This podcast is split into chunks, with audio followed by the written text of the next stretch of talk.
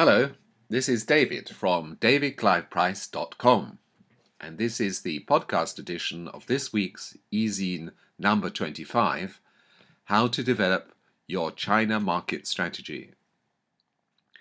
As business becomes increasingly globalized, cultural intelligence and intercultural competence is becoming an essential strategic tool for cross border relationship and team building, targeted branding and marketing risk navigation, and successful negotiations. In the third of this series of intercultural challenges, I look at branding and marketing because it is one of the bedrocks of how successful companies operate across borders in Asia.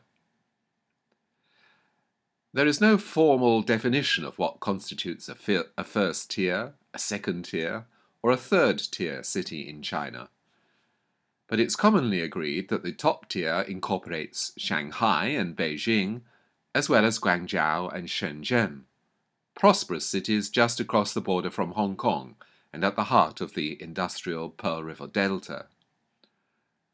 Not only are these cities in effect megacities, with populations of some 20 million people, but they also have the highest incomes in the country. However, they account for only 9% of the country's population. There are many more people living in the second tier cities, often defined as the provincial capitals and special administrative cities, 23 of them in all. More than 300 million people live in China's smaller cities, roughly equivalent to the population of the US.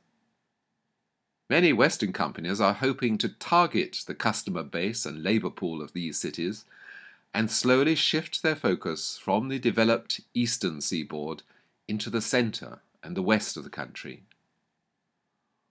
All prefecture level or county level capitals are generally classed in the third tier. But the difference between second tier and third tier is not very precise. Some experts set the barrier for a second tier city at a population of 3 million and a minimum per capita GDP of US dollars 2000 or more. Using that definition, there are some 60 cities in the second tier. In addition, China has 160 third tier cities with populations of 1 million or more, out of about 655 cities in all. However they are defined, it's clear that the importance of second and third tier cities is growing. Just as people are migrating from the countryside to the city in massive numbers, companies are migrating from the expensive coast to target the interior. What does all this mean for Western companies? First, you can no longer view China as a single market targeting the masses will no longer work. Already the game is changing to take into account the emergence of different categories of consumers and their own sense of their differences and individuality. Companies now have to make extensive research of individual market cultures and trends across the entire federation of China's provinces and age groups to connect with each group and to stand out from competitors.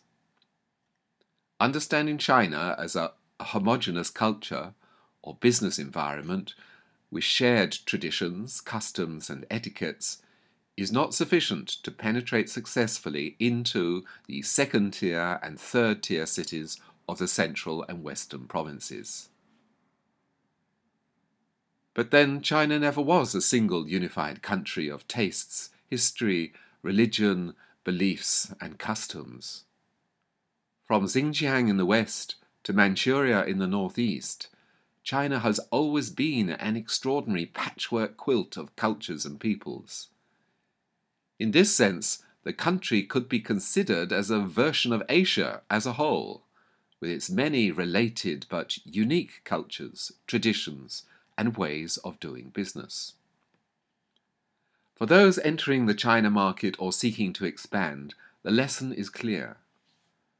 Although there may appear to be a global segment of aspiring middle class consumers in the country, local market conditions and characteristics in each of the regions and their cities are challenging Western companies.